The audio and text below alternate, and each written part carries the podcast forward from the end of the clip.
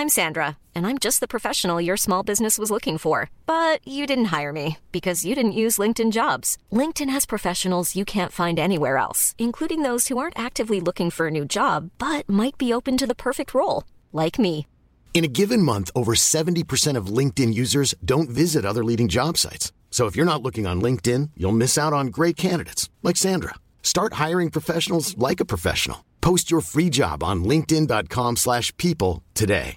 Everyone knows therapy is great for solving problems, but getting therapy has its own problems too, like finding the right therapist, fitting into their schedule, and of course, the cost. Well, BetterHelp can solve those problems. It's totally online and built around your schedule. It's surprisingly affordable too. Connect with a credentialed therapist by phone, video, or online chat, all from the comfort of your home. Visit BetterHelp.com to learn more and save 10% on your first month. That's BetterHelp, H-E-L-P.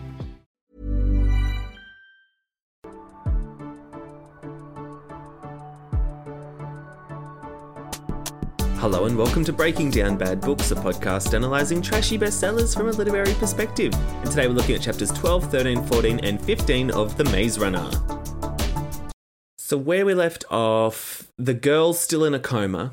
They assume. The medjacks don't really have that much medical knowledge, but they're running with the theory that she's in a coma. And also Ben, the boy who was stung by a griever, he went crazy and he tried to kill Thomas, who was just wandering around the cemetery, just as you do. Just scoping out the joint, and Alby shot an arrow through his face.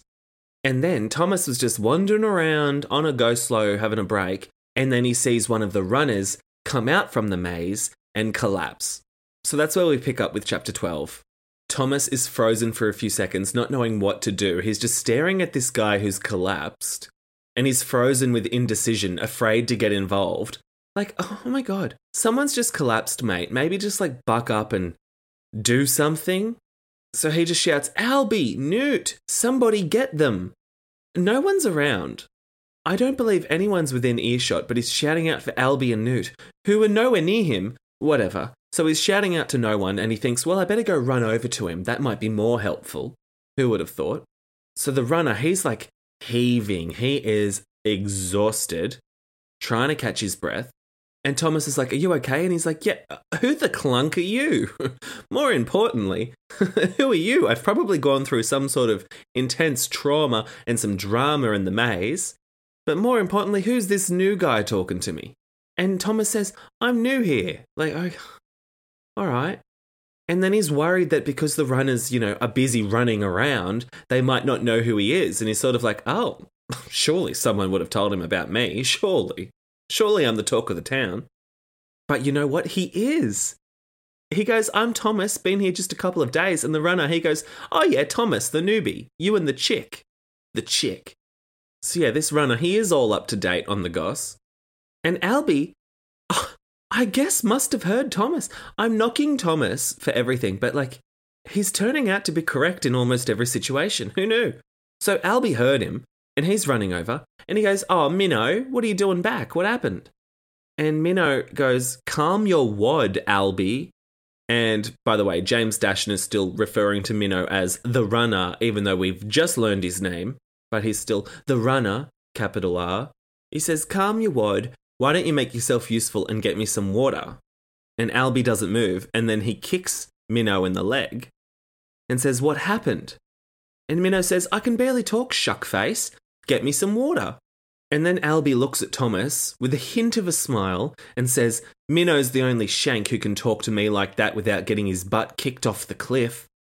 Where is this cliff? He keeps talking about this cliff. Is there a cliff? I haven't seen a cliff.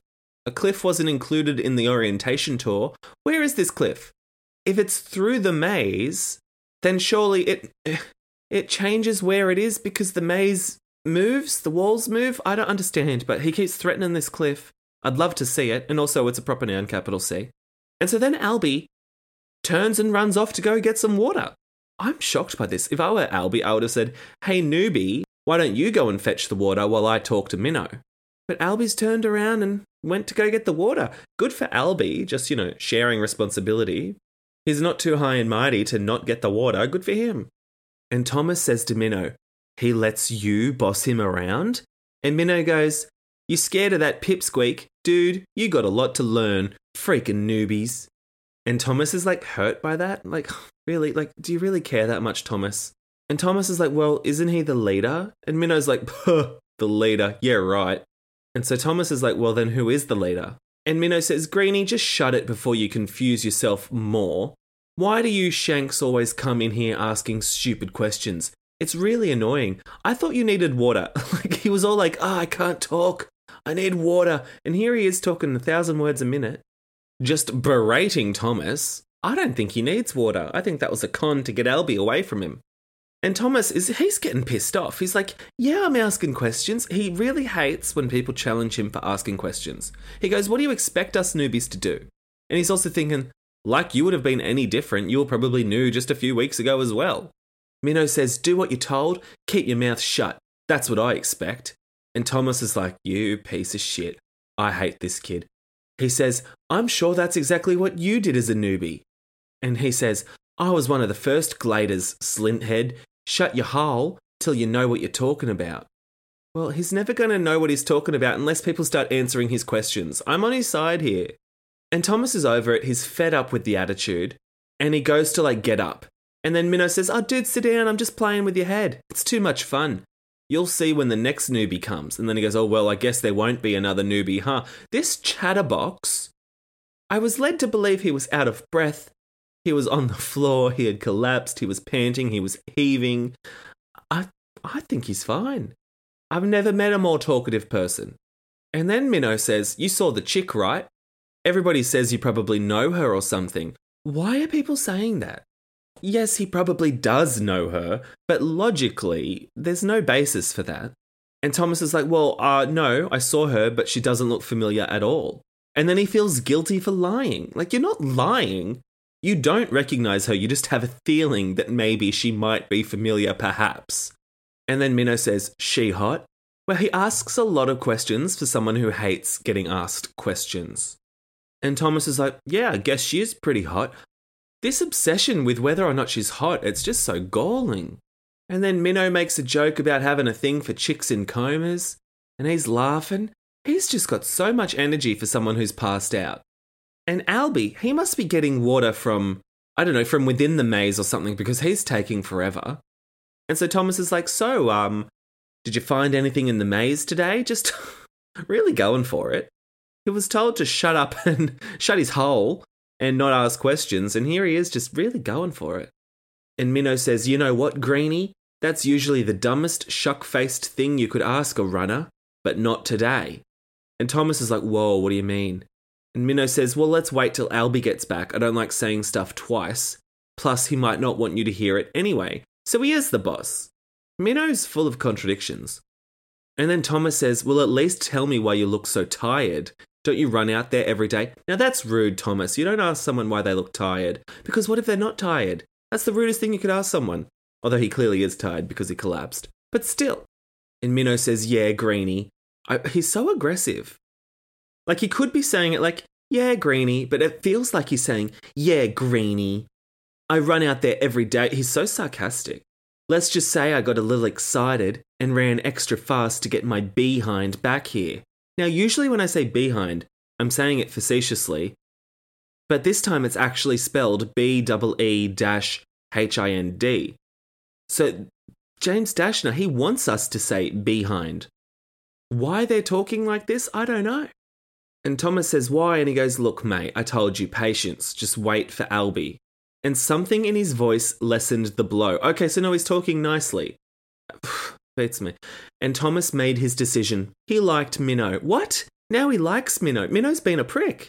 And then Alby comes after his giant trek to the well or wherever, and he's just got water in a little plastic cup.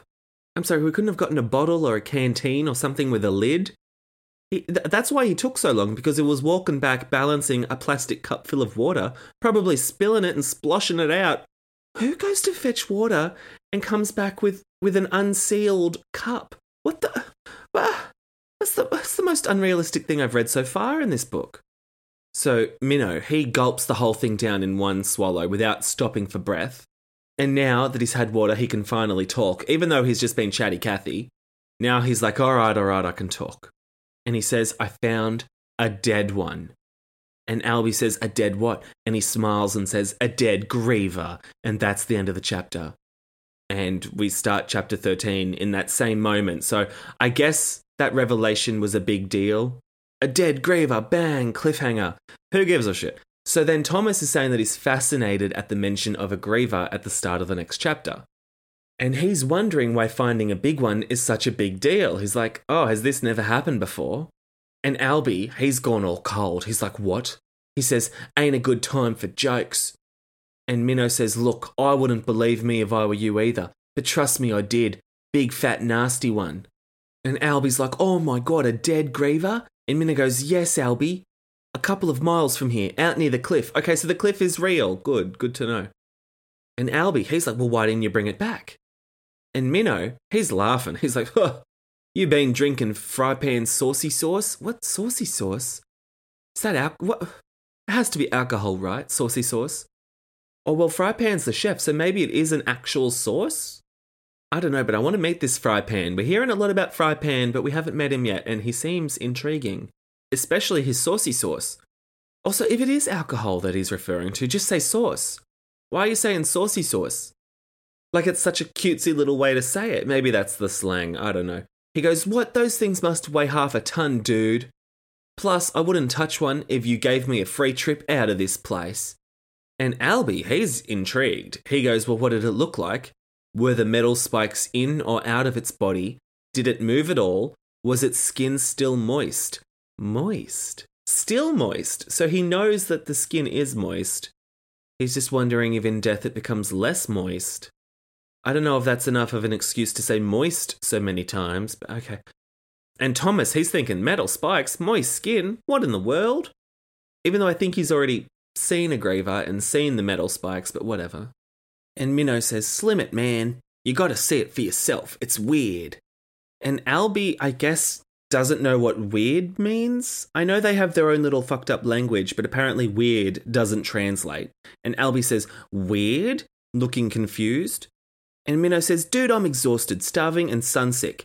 But if you want to haul it right now, we could probably make it there and back before the walls shut. And Alby's like, nah, it's getting pretty late. Better wait till the wake up tomorrow. The wake up tomorrow. Do the walls not move? There's no guarantee it will be in the same position as it was left today, right? I don't know. This whole maze moving in the middle of the night thing. I don't know if it's real or not. I know we've seen the walls move, but the way people talk, I don't get it. And Minho's like, whatever, and he gets up and he starts limping towards the homestead. And he says, I should go back out there, but screw it. I'm going to go eat some of Frypan's nasty casserole. Okay, poor Frypan. He's just doing his best trying to be the chef for, 100 boys. And all the thanks he gets, it's quite disrespectful. He's probably not a chef. He's probably a 15-year-old boy who just likes cooking, and he's stepped up to the plate to feed you ungrateful fuckers, and you're all making fun of him. And Thomas is like, no. He's upset that Minho's walking away, although it says he had to admit Minho did look like he deserved a rest and a bite to eat, but he wanted to learn more. It's not all about you, Thomas. And then Alby, he says to Thomas, if you know something and ain't telling me. And Thomas is like, oh, God, haven't we covered this? I don't know anything. And he says, why do you hate me so much? And Alby says, hate you? Boy, you ain't learned nothing since showing up in that box. Well, no, because no one will tell him anything. This ain't got nothing to do with no hate or like or love or friends or anything. All we care about is surviving. Drop your sissy side and start using that shuck brain if you got one. I hate the way they talk. I actually don't think I like this book. I hate this book. And Thomas is like, well, why do you keep accusing me of shit? And he says, because it can't be a coincidence, Slinthead. I hate Slinthead. You pop in here, then we get us a girl newbie the next day, a crazy note, Ben trying to bite ya, dead grievers, something's going on, and I ain't resting till I figure it out. Yeah, something's going on. It's all crazy. It was crazy before Thomas got there. Once a month, a boy would come out of a hole in the ground without a memory. And apparently that's all hunky-dory. He wasn't upset about that. But now that there's two people in a row and one's a female, something's going on. It's too fishy. And Thomas is like, oh my God, I have memory loss. I don't know what the hell's going on. Back off. And Alby says, slim it, Greenie. grow up and start thinking. Ain't got nothing to do with accusing nobody of nothing. But if you remember anything, if something even seems familiar, you better start talking. See, this, the whole characterization of Alby and how he speaks is also just so whack. We'll get a whole sentence where he says, thinking, nothing, nothing. And then he says anything, talking, accusing, something. It's just like he picks and chooses when he says the G's at the end of an ing word. No consistency. And then Alby just walks off. I'm exhausted by this. It's just all dialogue, nothing fun happening. And so Alby walks off. And then Thomas, I guess he wants to go to a nice quiet place to think, but he goes to the deadheads and sits by a tree, which is like where he got attacked, what, yesterday? If it were me and I wanted to get away from it all, I probably wouldn't go back to the scene of where I was attacked. Especially because it's a cemetery, but Thomas he's a different kind of guy. And so he's just enjoying being alone, getting some alone time. And then, of course, Chuck shows up and, oh, he hates his best friend, Chuck. Chuck ruined his peace and quiet. And Chuck is saying, Thomas, Thomas. And Thomas is like, ugh, what do you want? And he says, Ben isn't dead. And Thomas is like, what? He says, baggers went to get him. Arrow missed his brain, medjacks patched him up. Okay, I know I said the medjacks aren't that qualified, but they must be doing a good job if they can patch up a kid with an arrow through his mouth. A lot can happen in the next 3 years. Like a chatbot may be your new best friend. But what won't change? Needing health insurance. United Healthcare Tri-Term Medical Plans are available for these changing times. Underwritten by Golden Rule Insurance Company, they offer budget-friendly, flexible coverage for people who are in between jobs or missed open enrollment. The plans last nearly 3 years in some states, with access to a nationwide network of doctors and hospitals. So for whatever tomorrow brings, United Healthcare Tri-Term Medical Plans may be for you. Learn more at UH1.com. Ryan Reynolds here from Mint Mobile. With the price of just about everything going up during inflation, we thought we'd bring our prices down. So to help us, we brought in a reverse auctioneer, which is apparently a thing. Mint Mobile Unlimited Premium Wireless. How to get 30, 30, how to get 30, how to get 20, 20, 20, how to get 20, 20, how to get 15, 15, 15, 15, just $15 a month? Sold! Give it a try at mintmobile.com/switch. $45 up front for 3 months plus taxes and fees. Promo rate for new customers for limited time. Unlimited more than 40 gigabytes per month. Slows full terms at mintmobile.com. Hiring for your small business? If you're not looking for professionals on LinkedIn, you're looking in the wrong place. That's like looking for your car keys in a fish tank. LinkedIn helps you hire professionals you can't find anywhere else, even those who aren't actively searching for a new job but might be open to the perfect role. In a given month, over 70% of LinkedIn users don't even visit other leading job sites. So start looking in the right place. With LinkedIn, you can hire professionals like a professional. Post your free job on linkedin.com/people today. Burrow is a furniture company known for timeless design and thoughtful construction, and free shipping, and that extends to their outdoor collection. Their outdoor furniture is built to withstand the elements, featuring rust-proof stainless steel hardware, weather-ready teak, and quick-dry foam cushions. For Memorial Day, get 15% off your Burrow purchase at burrow.com/acast, and up to 25% off outdoor. That's up to 25% off outdoor furniture at burrow.com/acast. Presumably pointing up towards his brain, but just stopping shallow of his brain. I don't know.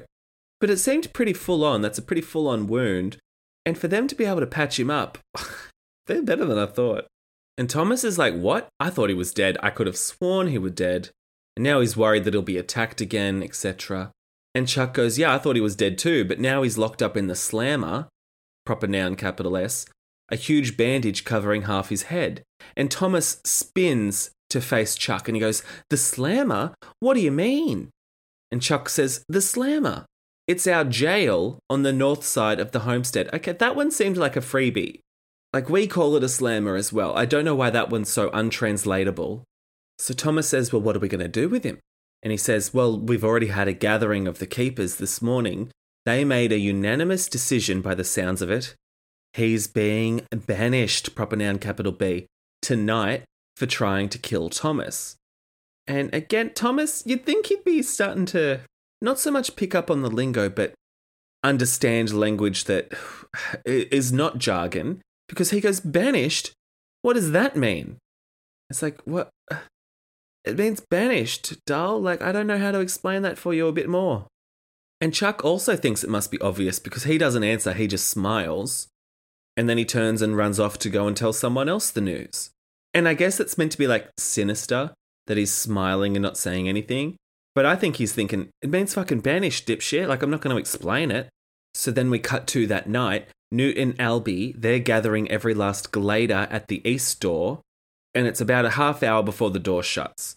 And the runners, they've returned. They're in the map room. All of these are proper nouns, by the way.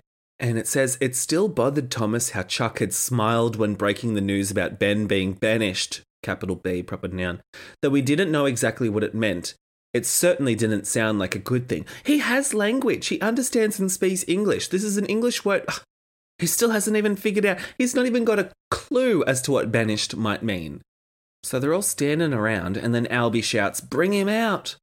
So from around the far side of the homestead, three of the bigger boys appeared, dragging Ben along the ground.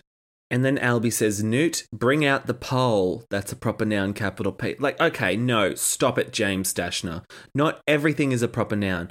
I allow it with the keepers and the glade and the homestead even, but a pole is a pole, dude. It seems completely unnecessary to make that a proper noun. It's just a pole. So then one of the other boys goes towards a tool shed and comes out with a pole. It's a big giant pole. And at the end of the pole, there's a collar. Okay. And Thomas is horrified by the whole affair, and he can't help but feel responsible, even though he'd never done anything to provoke Ben. Well, that might not be the case. I'm still team Ben. Oh, and I guess we hadn't figured out that it was a collar yet, because then James Dashner's just describing the pole with this thing at the end of it, and there's a mystery about what it is. And then finally, Thomas can see the strange attachment. It's a loop of rough leather. A large button snap revealed that the loop could be opened and closed, and its purpose became obvious. It was a collar. End of chapter. It really took him a long time to realise that it's a collar, didn't it? It wasn't until the button snap was he like, oh, that's a collar. And then we start chapter 14, again, still in the moment. It wasn't necessary for a chapter ending unless, you know, collar was a big giant reveal, but it's not. The cliffhangers in this book is a bit sucky. Like, at least the cliffhangers on The Da Vinci Code, they're a bit punchier. Well, half the time at least.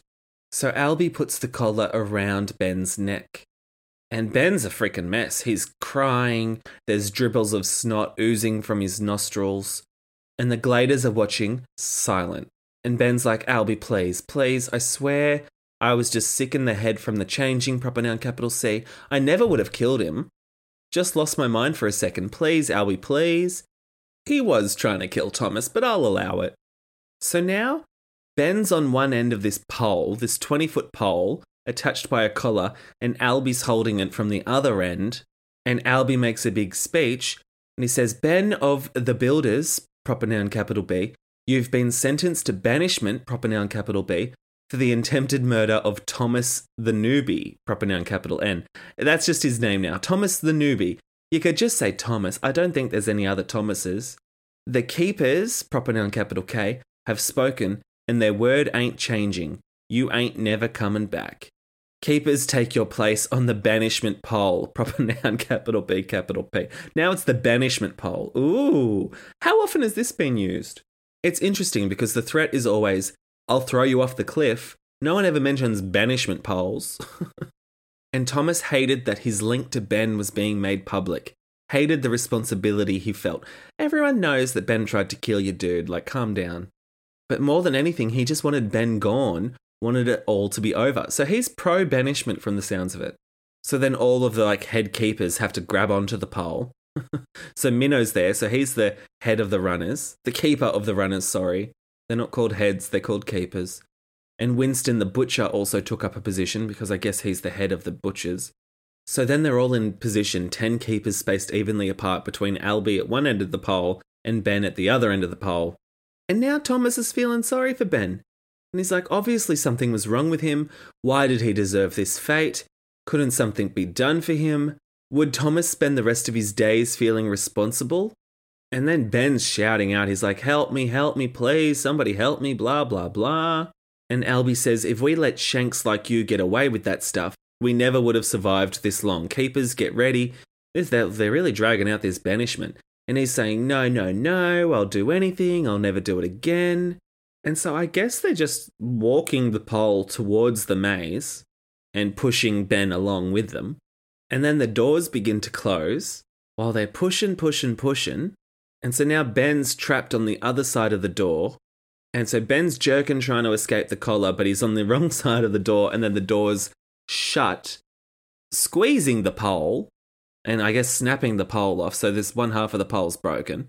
And Ben's letting out this really animalistic, bestial, lunatic cry that surely ripped his vocal cords to shreds. And so now he's stuck on the other side of the wall, effectively banished, even though he'll just die that night from all of the grievers.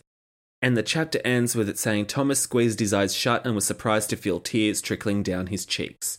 Surely that's not the most effective way to banish someone, right? Like a big giant pole that they had to push him out with. If I were a keeper, or the keeper's keeper, the head of the keepers, I would have shoved the kid down the hole where the elevator shaft is, just to test the theory that he would get cut in half. It seems pretty senseless to sentence this guy to death without using him to at least test an escape route. And Thomas is once again going to bed with the haunted image of Ben's face burned into his mind. And you'd think, by Ben's last moments psychotically thrashing and spitting and screaming, so terrified of being in the maze, that he'd no longer want to be a runner. But no, he still wants to be a runner. Rest assured, he still has this weird feeling inside of him that he is destined to be a runner. It says, Thomas shuddered and rolled over on his side. The more he thought about it, being a runner didn't sound like such a great idea, but inexplicably, it still called to him. It makes no sense. So then he's woken up in the morning by Newt, who's saying, get up, you lug. And he says, what time is it? And Newt says, it's 7:00. I thought I'd let you sleep in after such a rough couple of days. And Thomas, he's like, Jesus Christ, sleep in? What are you guys, a bunch of farmers? Well, yeah, some of them are, I guess. And then he thinks, farmers? How do I remember so much about farmers? And the memory wipe once again baffles him. Like, yeah, you know farmers, but you don't know what banishment means or what a slammer is. And Newt says, oh, well, since you mention it, yeah, I'm going to put you with the track hoes today. So why are you calling them track hoes if you know that they're farmers? Just say farmers. Track hose doesn't really roll off of the tongue, does it? And so Newt's calling him Greenie, and Thomas is like, aren't you supposed to quit calling me that? And he's like, what, why? And he goes, because I'm not the newest newbie anymore, right?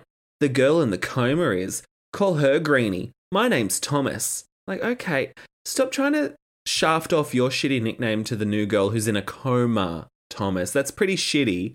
You're still effectively a greenie. And to try and throw Coma Girl under the bus, that's just low. And then thoughts of the girl crashed around his mind, made him remember the connection he felt. A sadness washed over him as if he missed her, wanted to see her, and he thinks that doesn't make sense. I don't even know her name. Well, just call her Greenie then. And Newt says, burn me. You grew some right nice-sized eggs overnight now, didn't ya? What the hell? What does it mean? What does it mean? What does it mean? I'm gonna guess and say some right nice-sized eggs grown overnight means that he grew balls. And why say balls when you can say nice-sized eggs instead? And then Thomas, oh my God, he's so dumb. He says, what's a track hoe? What's a track hoe? I thought we just... I thought we came to the conclusion that they're farmers. But no, I guess not, because then he says they're what we call the guys working their butts off in the gardens. Proper noun, capital G. I mean, gardens is a proper noun now. Tiling, weeding, planting and such. So they're not the farmer. Gardeners and farmers are very different. And Thomas says, who's the keeper? And Newt says, Zart. Nice guy, so long as you don't slough on the job. Slough? He's the big one that stood in front last night. Okay, Zart. His name is Zart. All right. Surely that's not a name. Zart? And Thomas is like, okay, well, why'd you wake me up so early? But then the walls open up for the day, and he looks towards the east door, and he sees Minho walk over and pick something up. And it's the section of the pole that got squished by the door, and the leather collar attached to it. And so Minho picks it up and tosses it back to another runner. And Newt says, "Only seen 3 banishments, Tommy, all as nasty as the one you peeped on last night. But every buggin' time, the grievers leave the collar on our doorstep. Gives me the willies like nothing else." Well, then maybe stop banishing people that way. And, like, it's an effective execution. I think by saying banishment, like, you're pretending like they have a chance in there, but you know they don't. So if you're going to execute the guy, just shoot him with the arrow again, but aim for the head this time. Or toss him down an elevator shaft. Throw him over the cliff. If the banishments are always so nasty and terrible, maybe mix up the formula. And so then Thomas, I don't know, is inspired to ask about his career progression. And he goes, "Oh, so tell me about the runners." He just wants to know all about the runners. Becoming a runner just felt like something he was born to do. And Newt's like, "Oh, the runners? Why are you talking to me about the runners?" And he goes, "Oh, well, they're the best of the best. Everything depends on them." And apparently Newt was a runner until he hurt his legs a few months back. And Thomas asks him how he hurt himself. And he's like, "Well, running from the grievers, duh, like what the fuck else?" And he says, "Still gives me the chills thinking I might have gone through the changing." Proper noun, capital C. And so Thomas, you know, inquisitive Thomas, he's like, "What's that mean anyway, by the way? What do the changes involve? Does everyone go psycho like Ben and start trying to kill people?" And Newt's like, "Yeah, Ben was the worst by far, but I thought you wanted to talk about the runners." And Thomas is like, "Well, you got me there." And he's like, "Okay, well, what do you do? Test everybody to see how fast they are?" And Newt's like, "Ugh, show me some smarts, Greenie, Tommy, whatever you like. How fast you can bloody run is only part of it. A very small part of it, actually. Okay, so running's not important to being a runner. Okay, figure that one out." Newt says, "When I say best of the best, I mean at everything. To survive the buggin' maze, you gotta be smart, quick, strong. Gotta be a decision maker, know the right amount of risk to take. Can't be reckless, can't be timid either. It's bloody awful out there, you know." And Thomas is just pushing his luck. He's like, "Well, if the grievers only come out at night, what's so terrible to do in there in the day?" And Newt's like, "Oh, for fuck's sake. Okay, well, there's pressure, there's stress. The maze pattern is different every day. You're always worrying about the bloody maps. Proper noun, capital M. Okay, we're making maps a proper noun now. Worst part, you're always scared you might not make it back. Yeah, blah, blah, blah. We get it." But Thomas is still super keen on being a runner, even though he's displayed none of the qualities that Newt just mentioned. And Newt's like, "Why are you so interested?" And he says, "I want to be a runner." And Newt goes, "You haven't even been here a week, Shank. Little early for death wishes, don't you think?" And he goes, "Oh, I'm serious." He's dead set on being a runner. Still don't know why. And Newt says, "Forget it. No one's ever become a runner in their first month, much less their first week. Got a lot of proving to do before we'll recommend you to be the keeper. I'm so sick of this talking and this language and this book." And Thomas says, "Newt, I mean it. I can't pull weeds all day. I'll go nuts. Being a runner is what I'm supposed to do." What the fuck? And Newt's like, "Can you just give it a rest? Like, calm down. Mr. Too Good for Weeding, born for higher things." He says, "Listen, trust me on this, Tommy. Start stomping around this place, yapping about how you're too good to work like a peasant, how you're all nice and ready to be a runner, you'll make plenty of enemies. Drop it for now." Like, yeah, drop it, dude. Take the advice. And he's like, "Nah." He goes, "I'll just talk to Minho about it then." And he says, "Good try, you buggin' Shank. The gathering elects runners, and if you think I'm tough, they'd laugh in your face." And he's like, "Well, I could be good at it, but like, whatever." I imagine the confidence that this Thomas has. The brazen confidence of him. Ugh. And Newt says, "You listen to me, Greenie. You listen all nice and pretty. You better stop this nonsense before others hear about it. That's not how it works around here. Our whole existence depends on things working." God, I'm bored with this. Are we not just getting like 3 whole pages in a row of the same conversation? And so Newt says, "All right, let's make a deal. Keep your mouth shut about it, and I'll put you on the list of potential trainees as soon as you show some clout. Don't keep your trap shut, and I'll bloody make sure you never see it happen. Deal?" And Thomas goes, "That's a sucky deal." It's actually a good deal, Thomas. Snap the fuck out of it. But eventually he says, "Fine, deal." And Newt says, "Come on, let's get us some grub from Frypan and hope we don't bloody choke." Oh, poor Frypan, again, the butt of every joke. And that morning, Thomas finally gets to meet the infamous Frypan, but only from a distance, because, yeah, he's too busy trying to feed breakfast to an army of starving gladers. And yeah, he's not even like 16 years old yet. Poor Frypan. And also he's got a beard, and Thomas thinks that he's not very sanitary because he's got all of this hair that might fall into his cooking. And then he makes a mental note to watch out for nasty black hairs in his meals. Like, oh my God, leave Frypan alone. And so then he and Newt join Chuck for breakfast at a picnic table right outside the kitchen. Proper noun, capital K. So it's a proper noun for the kitchen. The kitchen.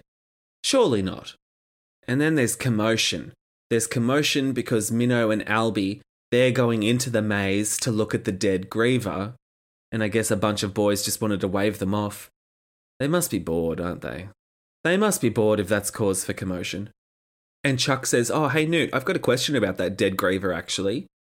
If they found a dead griever, well, then who killed the stupid thing? And Thomas thinks, oh, excellent question. And, you know, Thomas is the king of questions. He's the keeper of questions. So if he says it's an excellent question, then like, wow. And he waited for Newt to answer, but nothing came. He obviously didn't have a clue. And that's the end of the chapter. Oh my God, we don't know who killed the griever. I don't know, maybe natural causes? Maybe old age? Like, I don't know, someone killed a griever. Great. Why does that have to be turned into a big giant mystery? Just count your blessings. You're lucky one of them's dead. Fantastic.